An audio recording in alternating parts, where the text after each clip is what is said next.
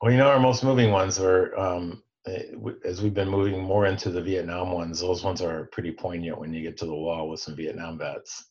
They all know somebody on the wall, if not many people on the wall, and they take time to go find them. And um, uh, we, uh, one gentleman um, found his friend and left his bronze star for him. I have a picture of him putting the bronze star there on the wall, and we were standing there right after he did it. One of the guards, or not guards, but the um, rangers, park rangers, came by with a little group of people. He was giving a tour. he goes, "Oh my god, oh my god!" He was so excited. Never, we never said a word. Just listened to him tell them people that this is one of the incredible things that veterans do or people do to remember their you know fallen comrades.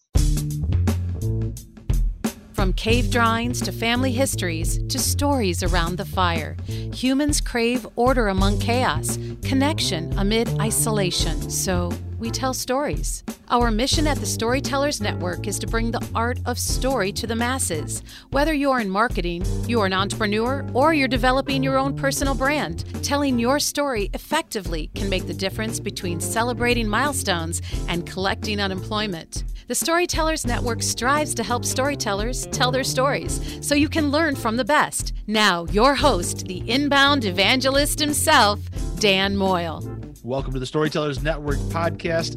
I'm your host, Dan Moyle. I believe in the power of story, from personal connections to business. Storytelling it's what separates us from all other life on earth, I think. And it connects us, right?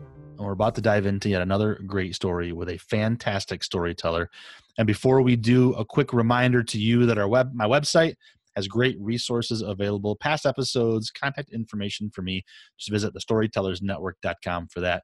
And if you're new and you're just kind of testing the waters, kicking the tires, as it were, text storytellers to 31996 to subscribe.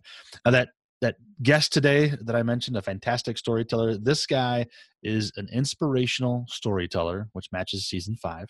He is a photographer, and his photographs are inspirational. So this all just works out really well. And this is my first time interviewing somebody who who isn't a storyteller in the in the sense that you think of usually, like filmmaker, writer, uh, speaker. Jim Swoboda is a photographer uh, he is a very, very talented person, and he does amazing work with people, with nature, with uh, structures, with just just amazing photo. You, I, I in the show notes, I'm speechless. in the show notes, uh, down below at the bottom uh, of, of, of, the article on my website, I'm storytellersnetwork.com, are links to his uh, website and his social media go look at his photographs. They are absolutely amazing. And he does great work as a volunteer as well, uh, giving back to organizations that can use photographers. And so he gives his talents to these. And it's just absolutely incredible. And I'm so excited for you to hear how we dig into uh, how, you know, a picture's worth a thousand words. Is it really? Uh, can you create a book of just photographs with no words? Uh, these kind of things that kinds of things that Jim talks about are absolutely just so much fun. So I hope you enjoyed today's episode. Uh, so I'll shut up now and I'll get to the stories with Jim Swoboda. So, Jim, thank you for joining me uh, tonight, today, whatever time people are listening. I'm recording at night. Uh, but thanks for joining me on the Storytellers Network, my friend. I appreciate you taking time, man. Sure, my pleasure. Uh, so, the whole idea of the Storytellers Network is to talk to people who tell stories. Uh, but so often we think of that as like verbal or video, film, that kind of stuff. But what I love about what you do, Jim, is you tell stories through photographs. You are a photographer as one of your things that you do. Um, is that what you consider yourself, though, as a photographer and storyteller? I've never thought of it in those terms. When I get your initial um, invite to, to do this little segment, I was like, well, I guess that's kind of what photos do when you really think about it. So by default, I guess that I can fall into that category. Yeah. Well, and and as I mentioned in the in the intro, one of the ways that we connected was through the Honor Flight program through Talons Out Honor Flight in so- Southern Michigan. Um, but you also work with Mid Michigan Honor Flight, and so you you take so many great photographs on the trip and you know of the day and everything else, and it tells this story. Do you think of photographs in that way as like, okay, I need to make sure I get these kinds let's say for instance on an honor flight day do you think about how to tell the story of the day or are you just looking for moments?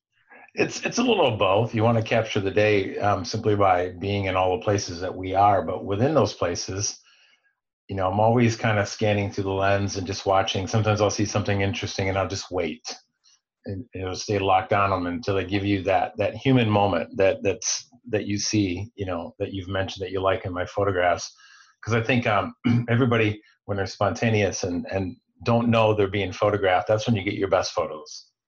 Um, they're being themselves and and then taking in the moment of being in washington or wherever you might be photographing somebody. If you're patient and you watch and, and especially when I, I, I like to call my, my personal styles i like to do um, tight candids from a long distance so using telephoto lenses mm-hmm. when people don't know they're being watched i'm not trying to be a voyeur or anything but just trying to capture those moments of humanity when they're just being themselves and the only way you can do that is is try to be unobtrusive try to be far enough away that they don't necessarily realize they're the subject in the lens and then you just wait until they get that big smile or that big look or that sad look or whatever it might be on the flights that we're on and and, and that's really the secret to capturing those kinds of images is patience. And do you like that kind of photography yeah. best? I i um i absolutely abhor posed photography. The one shot that we always do on honor flights we're trying to herd the cats and get them into a group picture no, that's the most stressful part of the day. Mm-hmm. Um, if you do a wedding, um, and I do very few, um, because weddings have become all about, in many cases, um, capturing the formals, and I really like to capture the informals, the action, if you will. That's why I do a lot of sports. Um, the moments are fleeting, and if you can find the moment and freeze it, and, and you that's how you get some of the best photos um, that anybody can take. If you look through history, I can remember growing up looking at Life magazine and all of the po- photos and just looking at them over and over and over again and thinking, God, that's really cool photo. I mean, there's so much that that photo's saying or telling or, um, you know, from the war in World War II, that was a lot of the photos that you saw, or Vietnam War, especially when I was growing up. you would see war photos and and just mesmerized by the horror of it and and and just trying to put yourself in that place and time and wonder what's it like. I mean, what are those what are those kids feeling? they were you know a little older than me at that time. I was a little too young for the war, but they weren't that much older. And you're thinking about you know what, what are they feeling? Are they? I mean, they're so far from home and, and in the middle of a jungle, and and you know what are they experiencing? Um, gosh, I, I I can't even imagine being in that position. And so that that's the context of thinking about the war when I was growing up. You know, when I was in school, um, the World War II guys that we now get get the honor of hanging around with um, I thought they were ancient and old then. and 40 plus years later, I'm hanging around with them, and this is like the coolest thing in the world um, to, to spend time with, you know, living history and um, some really cool gentlemen and women who, who with no ifs, ands, or buts, and plain speak, you know, saved our world from a tyrannical leader. And, and, and gosh, can you imagine what it would have been like had we not won that war? Mm-hmm. Things we take for granted would be would be very different today.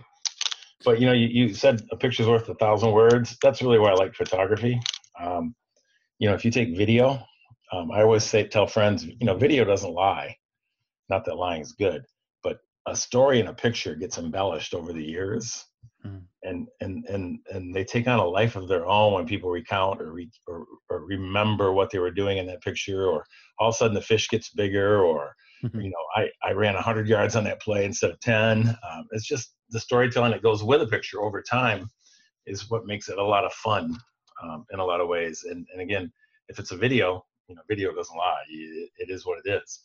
But pictures um, stimulate the imagination. Mm-hmm. And is and is that where that kind of goes back to you for you, Jim? Is is those life magazines and those seeing those stories and understanding that back when you were younger? Is that yeah, where your storytelling passion kind of started? Do you think? Yeah, Life Life magazine. I don't. If your listeners are familiar with it, if they're not, I suggest you Google it and go look because there's archives of some of the greatest photos ever taken for Life out there. Mm-hmm. Um, you know, the vast majority of them were black and white. Um, as color came into being, Life magazine was kind of fading out of existence. But um, the, the, when you when you start looking at the pictures, I, I I suspect that most people will remember having seen one or two or more of those images themselves as they were growing up and and can remember the impact. I mean, there's one there's one in particular. I remember, um, and you can you can Google this one as well. It's it was a young lady in 1940s, I think, who committed suicide by jumping off the Empire State Building. Mm. and she landed on top of a car, and the car crumpled the roof, and absorbed her fall. And she's laying on there with her arms crossed, and she's just laying there peacefully. And if you didn't know better, you'd think she's just sleeping.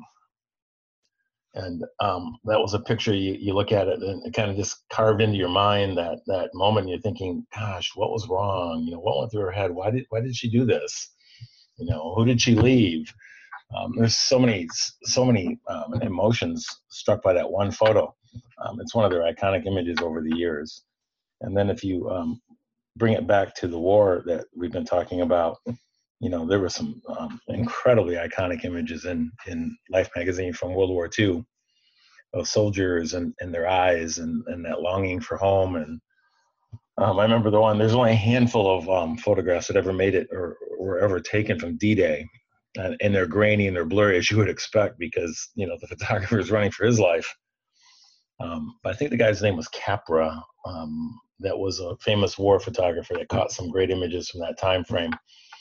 And um, without those images, you know, we wouldn't know what it was like, or even if, you know, um, just to understand the horror of war um, and see it in those pictures. In fact, there's a movie that just came out. I don't know if you saw it. Um, uh, Peter Jackson, who did um, Lord of the Rings trilogy, um, has found hundreds of hours of World War One footage, and he's put together a story of people. Of course, it's somewhat fictional, but he's using black and white film from World War One that he um, colorized and and tried to bring color to what we all think of as a colorless war because there was no color film at that time. Um, and it's just hitting theaters now, and I can't wait to see it. Hmm. I think it's phenomenal to see, and yeah. and he's using that footage to kind of create stories around the people in the pictures as if they were real. I mean, well, they were real, but I mean, real lives that they had their stories to be told. Mm-hmm. Um, I think it's gonna be fun to see and and eye opening and, and learning too. So, yeah.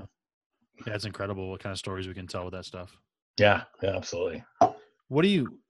So I mean, I can hear the passion in your voice, Jim. But what do you think? Is it about story in general that you that we love so much? Why do we love these stories that we that we talk about and we hear and stuff? Well, I think almost every story that anybody connects with is because it strikes some sort of emotion.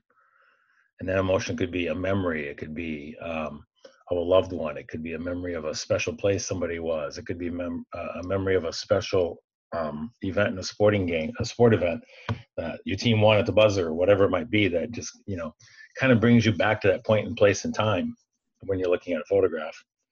Um, I think most of it has to do with that the fact that it's nostalgic, it's memory, it, it rekindles um, and something you felt when you were there at that moment in time.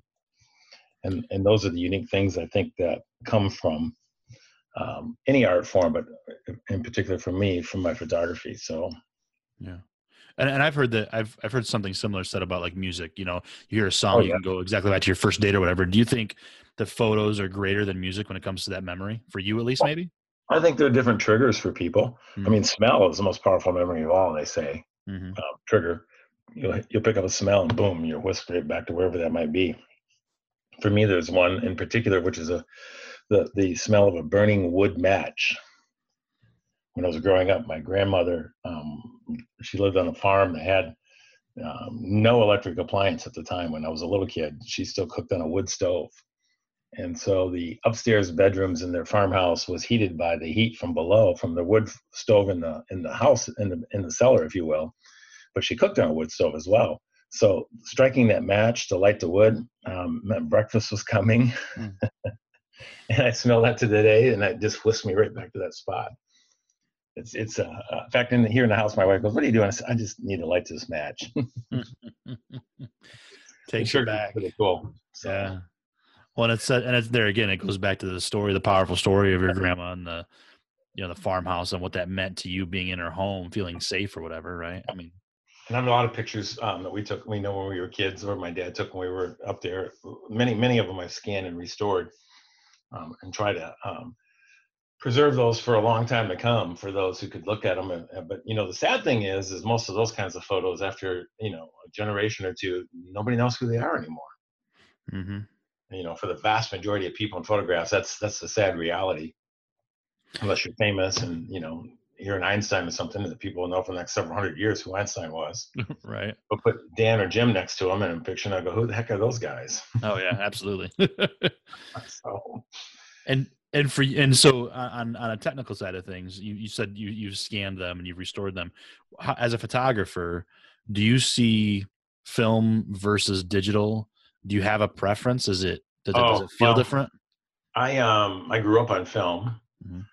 Um, the benefit of doing that, I think, in, in, in those earlier years of, of of learning how to shoot, I think you learn a lot more technical things about photography when you were using film. One one it was ex- quite a bit more expensive. Obviously, you, you had a roll of film in your camera. You had 24 or 36 shots. That was it.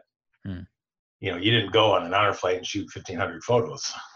um, yeah. I mean, maybe they did, uh, you know, National Geographic guys and stuff. But I remember reading some of those guys in those early days in the magazine. They would go and, and, and they'd come home with 150 rolls of film to process. And I'm like, oh my God, you know, thinking that was uh, amazing.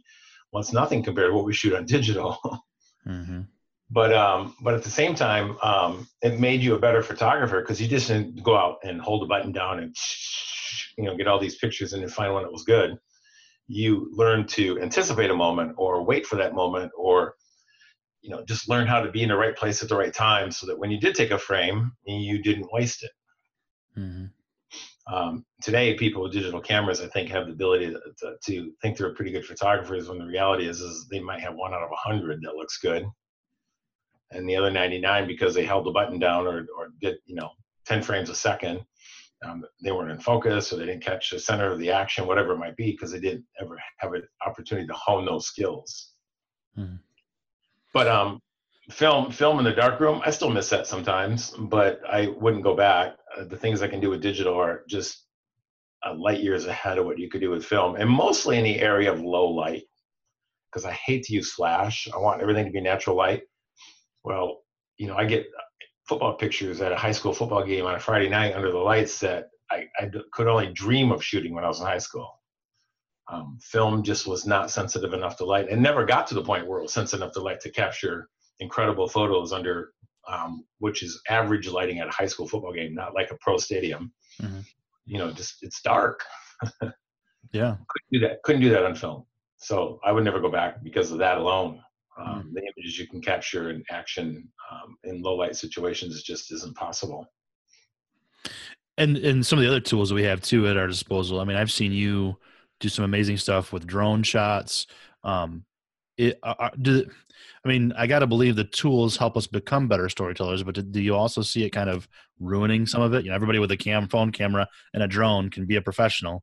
Well, I think at some point in time, I, you know, if you, if you, I've always considered myself in my in my business career being somewhat of a futurist, kind of out there trying to figure out where the edges of the possibilities are, and and I think that if you take digital camera to its logical conclusion, you know, if you take video today on your iPhone, it's, you know, gosh, it must be about 30, 40 times better than anything we ever shot on eight millimeter um, video when that replaced VHS. Um, the resolution is just incredible, but it's still not the same resolution as a photo camera. You know, 4K, we're at 4K in video. They're working on 10K. Um, when they get to 10K, you're going to be close, much closer to the resolution of what you capture when you do a still. And then you got to wonder, do people just video everything and take that one frame that's perfect? You know, there's no Mhm. skill needed to capture that moment because you just record everything and then scour the, the the video frame by frame by frame until you find that perfect frame and then that becomes the photograph it'd be interesting to see how that that transpires over the next decade Yeah. And and right now, I mean, there's talk, of course, of you know virtual reality and augmented reality when it mm-hmm. comes to video and that kind of stuff. Does that? I mean, and this is like this may not even translate. This might be a really dumb question. Does that translate into still photography at all? Virtual reality? I don't think so um, Yeah. i have a friend who has an oculus set it's pretty amazing to go into but it's still pretty fake because the oculus is the the cadillac right now for home use of virtual reality but it it is not 4k video it's clearly um, uh, you clearly know you're looking at an LCD screen. You can see the pixels and stuff, but it's pretty dang amazing the immersiveness that it creates around you. You turn your head and you're, I mean, it's like looking at a real world. Uh, we were just down at Disney a week ago and, and waited hours in line for the Avatar ride at um, Animal Kingdom. and you get on what looks like a little bit of a motorcycle with handlebars and stuff, but it's really the back of one of those um, big beasts that they flew in that movie. I can't remember what they call them. Mhm.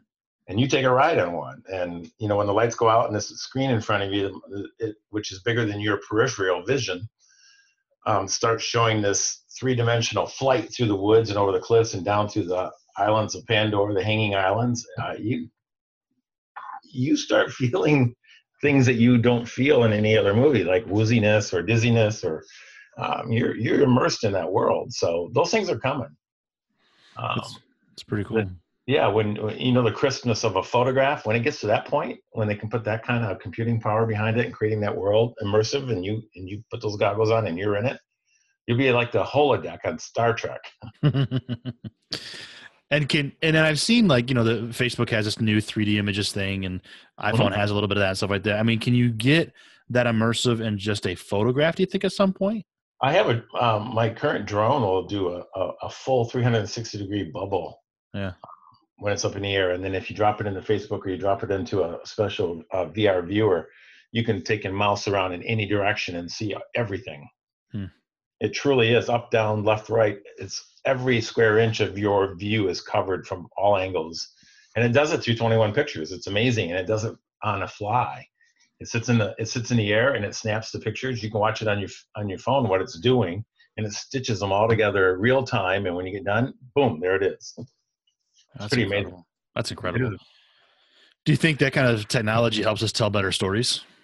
Certainly can. I mean, um, think you know there's some early versions of that kind of technology that's been used in honor flight to bring you know Washington D.C. to the vets who can't go. Um, I haven't seen the full version. I've seen a couple of their early versions, and and through a little box, uh, Google Box, whatever, where you put your cam, your you know iPhone in it and kind of see it. Um, it was really crudely done, but the idea was right on target because there's a lot of vets who can't make that trip. Now you have the ability to put them right there in the center of the World War II memorial, and as they turn their head and look around, they see everything. Yeah. Yeah. Uh, Honor everywhere. That's pretty cool. Yep. You can't duplicate the, um, not yet like Disney does. I mean, if you go down to Disney, you've been there, haven't you? Uh, not the Disney World. No. Okay. I've managed to avoid it so far. Yeah, well, you know, they're they're masters of getting money out of your pocket. yes, they are. But um, A Bug's Life is an example. I remember seeing it 20 years ago, and it's still relevant today. That was the movie that came out. Um, it was called A Bug's Life from Pixar. Mhm. They have a 3D um, movie that plays with all five of your senses as you sit there. Um, when the stink bug comes on the screen, all of a sudden you smell them. wow. When the spitting, when the spitting wasp is spitting, there's moisture drops hitting you in the face. in the air. You're all wearing 3D glasses too, you know. So, um, and then when when the bee wants to sting you, the back of the seat, there's a little poker that comes out and gets you in the back. oh, that's funny. Wow. And then they go, "Please remain seated while the bugs exit the auditorium." And underneath your butt, you feel this. They're all running across your seat. Oh, that's funny. So they're playing with all five senses now, Huh. um, including that Avatar ride, which absolutely played with all five senses. Smell when we went down into the woods, you, it smelled earthy. Um, when you were going through the waves in the ocean, you were getting mist in your face and wind blowing at you. Um, so, yeah, those things are all coming. Storytelling will be. Um, I mean, it doesn't take a lot of imagination to think that someday we'll go to the movies and you'll be part of the movie. You're right. But but we still have those other simple stories of a really good photograph, uh, a story around the fire or whatever. I mean, it's incredible to be able to go from that to back into your own head. Well, just think of the billions of pictures that are taken every month in this world today because of the iPhone or smartphones. Oh my gosh, I can't even I mean, imagine. Yeah, I mean, they used to talk about, you know, Japan took more pictures than anybody on the planet. And you, know that growing up. You see Japanese tourists here and they were taking pictures of, you know, the sidewalk for crying out loud. Right, right. now people are doing the same thing with their cell phones. They're Yeah. taking of everything. hmm And the selfie, I mean, oh my gosh. The most documented generation ever, I think. Yep. Uh, and I sometimes think it's a big secret NSA program we've all fallen into. We're just feeding it all right to them, aren't we? Feeding the data right to the Yes, government. we are.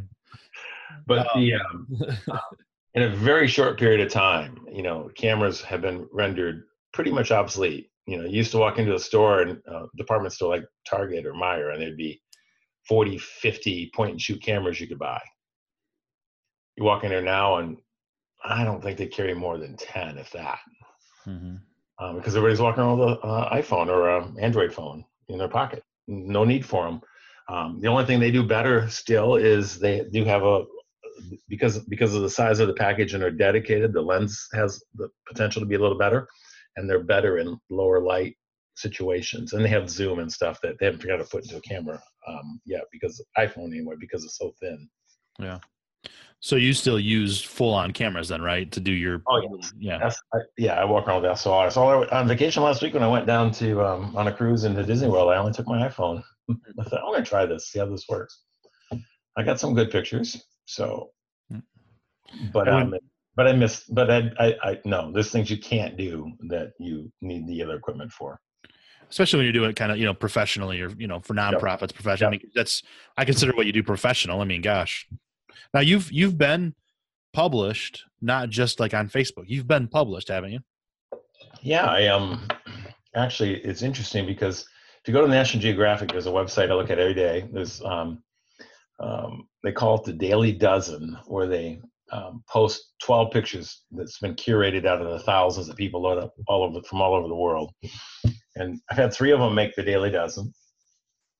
And then um, one of them that made the Daily Dozen was picked up by a news service in England um, and has been published throughout Europe. And then I just got um, a couple of pages back here a little while ago. A couple of magazines published a drone picture that I took, one in France, one in Spain, I think. Um, two page spreads and like National Geographic. So there's my picture in their magazine. It's kind of cool. That's awesome. And a little bit of Michigan made it overseas. So Yeah, baby, I love it. So, so Yeah. s- staying on that, I mean, I, I- the, you know, we, we talked earlier about the World War II, the um, veterans that you take with Honor Flight, you know, some of the other photography you do with sports, but you do some amazing natural photography too. Is there, like, like what's the difference between those kind of different segments of photos and stories? Do, do you like one better than the other? Does it is it just a way to be more creative? What's the difference for you? Well, sports is all about capturing that moment, freezing something that's happening in a blink of an eye that you would not otherwise see. Mhm. You know that that running back who dove for the extra yards and he's six inches off the ground, hasn't nothing's hit the ground yet.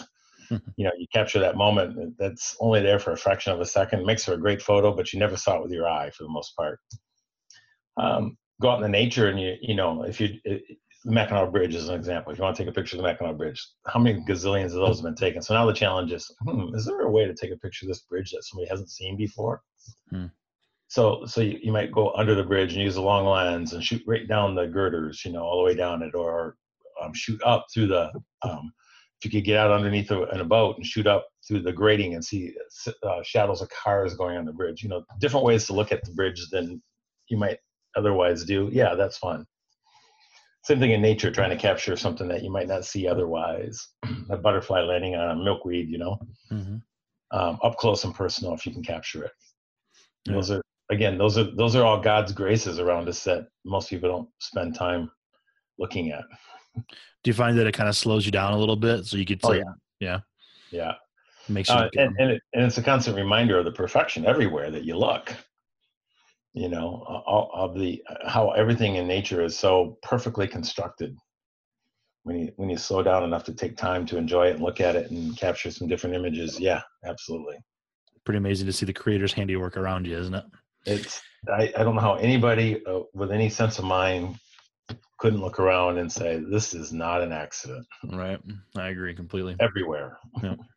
Um, so you you do you do this uh, photography, this storytelling through photos, but that's not necessarily your professional world, is it? I mean, are you? no no I, I do just enough to i do enough paid stuff to pay for the equipment so mrs Swoboda doesn't get upset when i want a $2000 lens Um, Our wives but, keep uh, honest, don't they?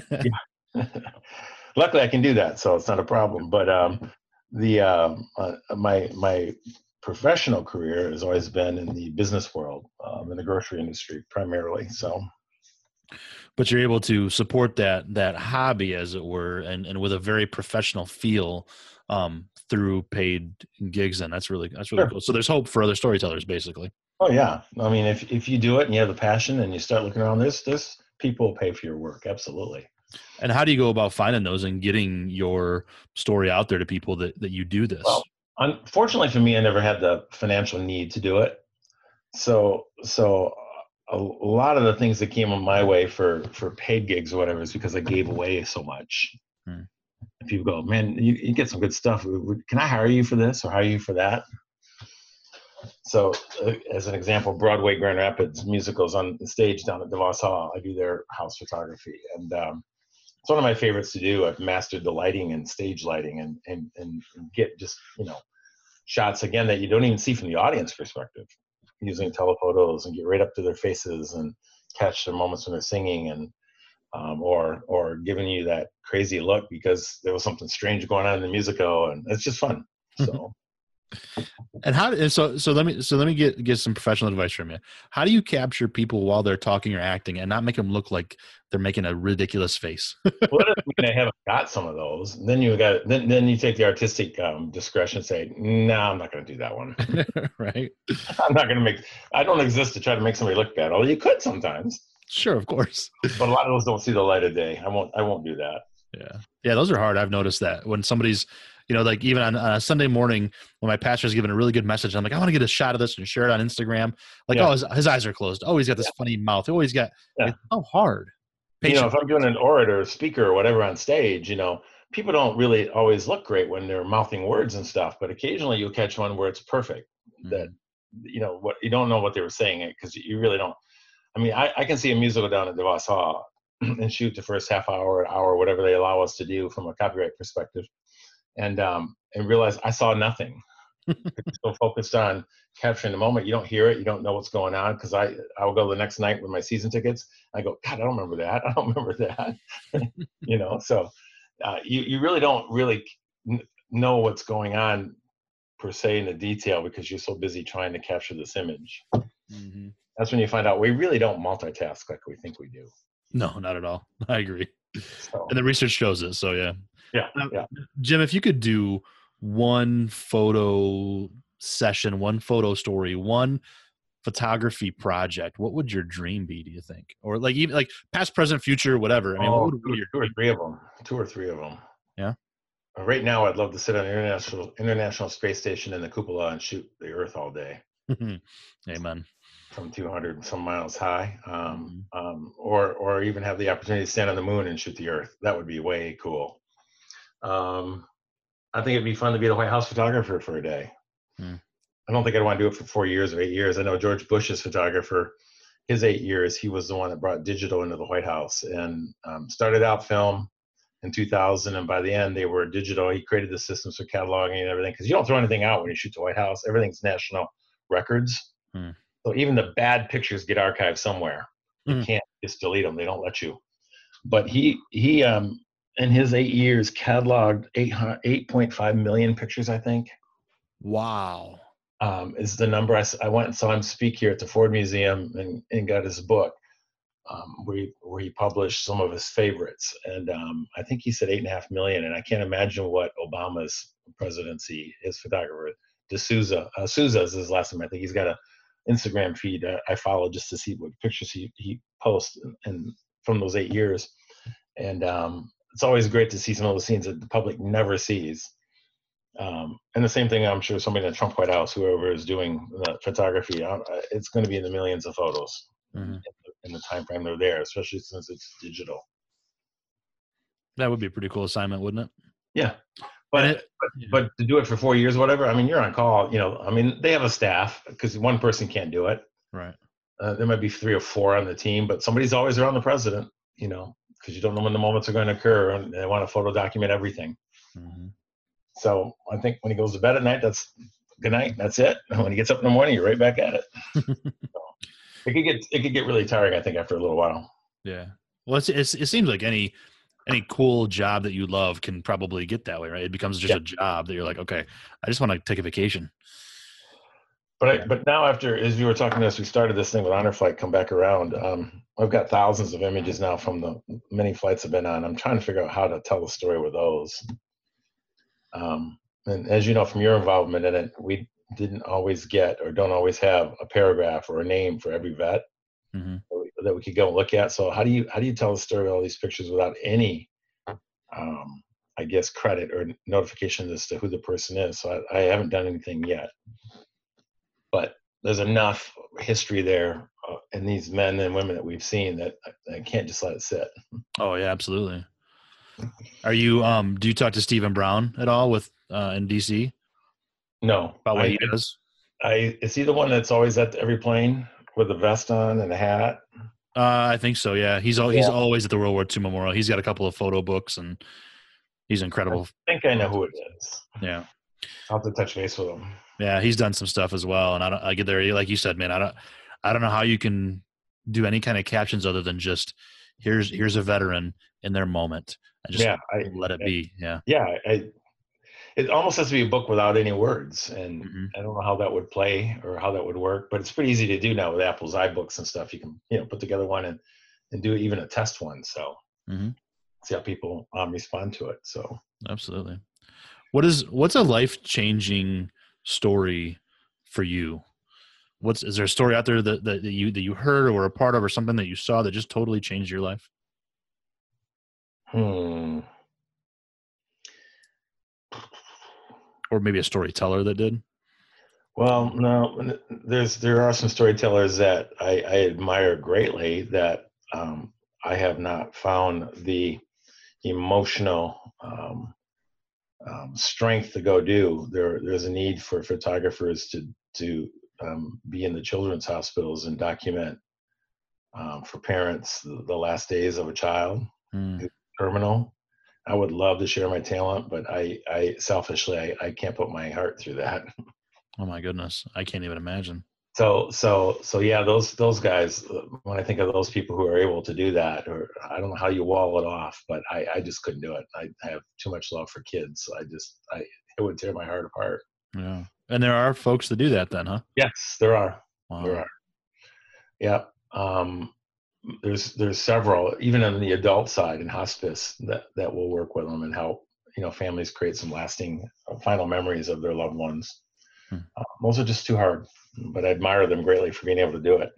Oh yeah, I had no idea. Yep.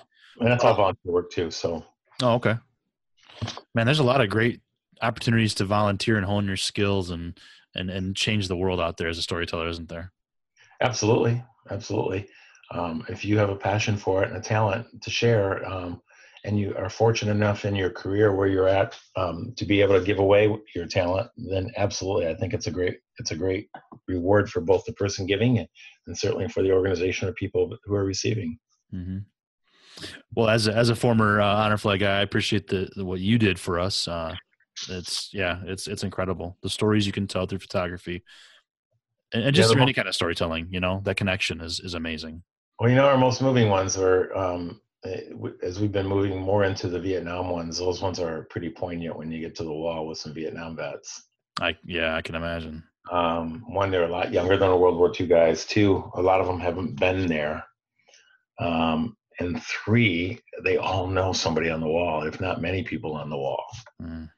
And they take time to go find them. And um, uh, we, uh, one gentleman um, found his friend and left his Bronze Star for him. Wow. I have a picture of him putting the Bronze Star there on the wall. And we were standing there right after he did it. One of the guards, or not guards, but the um, Rangers, park rangers came by with a little group of people. He was giving a tour. He goes, "Oh my God! Oh my God!" He was so excited. Never, we never said a word. Just listened to him tell them the people that this is one of the incredible things that veterans do or people do to remember their you know fallen comrades. Um, back here in October, we had another gentleman that his high school friend that he went to war with didn't make it through the first tour, and um, he laid a, a picture and a right and, and a, a personal note to him on the wall, with and it happened to be about four rows up from the bottom, so it's all right there. And he had never been to the wall, Hmm. And as he's sitting there um, kneeling, and you can just see the emotion. And we even had a mom who found her son's name on the wall. Hmm. So, who was one of our guardians. So, yeah, the wall is going to be some incredible over the next two or three years as more Vietnam vets go. It's going to be some of the most emotional things I think we've seen. hmm Well, God bless your work, man. Appreciate it. Uh, You guys got it started, so God bless you guys. for making it happen. It's a privilege. Um, so a lot of these stories that you're sharing, right, like right now, even with the honor flight stuff, I mean, those get told on social media quite a bit. And I know that, you know, uh, I've I even you know to this day follow along as you're doing these things. How has social media changed the landscape of storytelling, whether it's photography or general storytelling? How do you see social media changing all of that for us? Oh, that's so interesting in today's world. The whole social media thing is so abused and out of control. Mm. Um, what it could be and what it is are two different things. Um, when I scour my Facebook page every day and, and look at friends and stuff, I'm looking for their stories. I'm looking for the things they're doing personally and the fun they're having and life, you know. Um, unfortunately, those are few and far between today, and it's more the anger and hate and, and, and, and stuff that people keep spewing because they can do it from a keyboard behind a screen and think they're kind of anonymous or immune from criticism. And it's just, you know, that's the ugly part. It's not the tools being abused. Mm-hmm. You know, hopefully that that that will wash itself out of our society over the next couple three years. Don't know, but um, and and I'll get back to the incredible amount of things that can be shared. Um, I, I I would have died to be in school with the internet at my fingertips when I think about the things we had to do in school. right. Yeah, completely. Anybody who's a lifelong learner, oh my God, the internet's a godsend. Oh, everything. Incredible everything you want to learn or find out about, you can. Mm-hmm.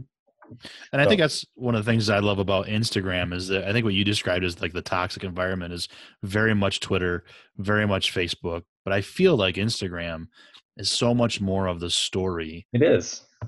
I don't follow too many because you could get to the point where you could never get through your day. Mm-hmm. If you follow hundreds and hundreds of people as you're um, pushing through the new stuff, but yeah, there's a lot of people who are spending time just sharing stories. One of my feeds I love is Yellowstone National Park, and there's always cool things going on there. Mm-hmm. You know, winter is starting to show up, and you see pictures of the guys. There's I have a friend of mine who continually puts pictures up of his cat Cosmo in different places. Storytelling, you know, cat uh, pictures on the internet. yeah, and I like to go to Voodoo Doughnuts and try to figure out what's their donut of the day or week. Voodoo Doughnuts is based out of Portland, Maine, and they have some. Uh, I'm sorry, Portland, um, Oregon and they're uh, world famous donuts. So that's an incredible one to follow and fun. Again, not so much a story, but just fun. I see yours out here with a picture. You got your Christmas tree and tinsel going up. yeah, we did a Christmas tree this weekend. Absolutely. Yeah, yeah I'm looking right now. Oh, that's funny. Yeah, absolutely. Yeah, I, yeah, that's the kind of I love. I love Instagram for that. I love seeing seeing people's story through their own viewfinder, kind of a thing. Like it's just it's it's. I think it's gonna be really cool. I post sometimes on Instagram a photo I've taken, or sometimes I'll post um, the crazy sign that you might see. It just kind of makes you go, huh? I had one a couple three weeks ago. I put out. I was over here um, at a Arby's after the first snowfall. And as I'm driving through the Arby's, there's the the order tower. You know, order here and a speaker, but right next to it, they took time to build a little snowman. I'm like, what a great little place to have some fun. The fact that their their their work crew did that tells you a lot about the management in that particular building. Yeah, absolutely. Oh, that's cool. Yeah, so there's here's one outside a restaurant. Water for dogs. There's a bowl on the sidewalk here in Grand Rapids with a sign up, um, you know, try uh, like clapboard sign above it. Water for dogs or people with all standards. We don't judge. I remember seeing that one on your feed. Yeah, that was a good one. so you know, it's fun to see those various things out there like that. Mm-hmm we can find inspiration in a lot of places, right? Just yeah. bring some joy. Absolutely. Absolutely. Call out the fun, call out the absurd, you know, whatever it is that makes people happy and, and makes them laugh. Mm-hmm. Like here's one, here's one in New Orleans way back uh, a couple of years ago. There's this incredibly engraved plaque in the sidewalk right in front of this restaurant. It says, on this site in 1897, nothing happened. Not everything's historic. Sometimes nothing happens. That's good. So, That's good, man. This has been fun, Jim. I appreciate your time. Um, I, you I mean you have such a passion for storytelling. I, I, love your photography. It is it is what brings me joy so often. Uh, and your bad puns, those are also. Actually, there's no such thing as a bad pun. They're all good ones. So. Um, well, it depends what people think of puns. Most people, some people think puns all are bad. I, I love Other people all. think they're hilarious. I like plays of words. So. Very much so. Um, but if so, if somebody said to you, Jim, you can you can tell no more stories uh, professionally, uh, you know, for fun or anything, what would your last story look like? What would it be? Oh, that's a oh, that's a loaded question. You know, I I, I don't know. There's so many things you you could you could focus on. Um, probably my family what they're up to, where they're going, where I see them going, and if I couldn't see them again, I'd probably want to, you know, paint a picture of their future selves. I like that. Paint a pu- paint a future picture of themselves. And hopefully it comes true. Yeah. That's good, man. Speak life into them. It'll work, right? Yeah. That's the hope. Yeah. Yep, good. That's, that's a that's a good last story, man. I appreciate you sharing that. Um, where's the best place people can uh, connect with Jim Swoboda? Uh, well, if you would go to my website, www.swobodapics.com, um, my contact information, everything exists there. Perfect. We'll link it in the show notes, man. Thanks for your time tonight. My friend, it's been a pleasure. Thank you, Dan. Once again, thank you so much, Jim. Uh, really appreciate it. Jim Swoboda, everyone. You can connect with him uh, at, in the links in the show notes. And if you enjoyed the episode, please share with someone, post it to social media, text it to someone, just stop them on the street and tell them about the Storytellers Network. Uh, and if you want to share your story with me, go to the storytellersnetwork.com, hit contact Dan on the contact page. You can send me an email, let me know what you love or maybe don't love about the show, and just connect. Until next time, here's to telling our stories and having those stories to tell. Cheers.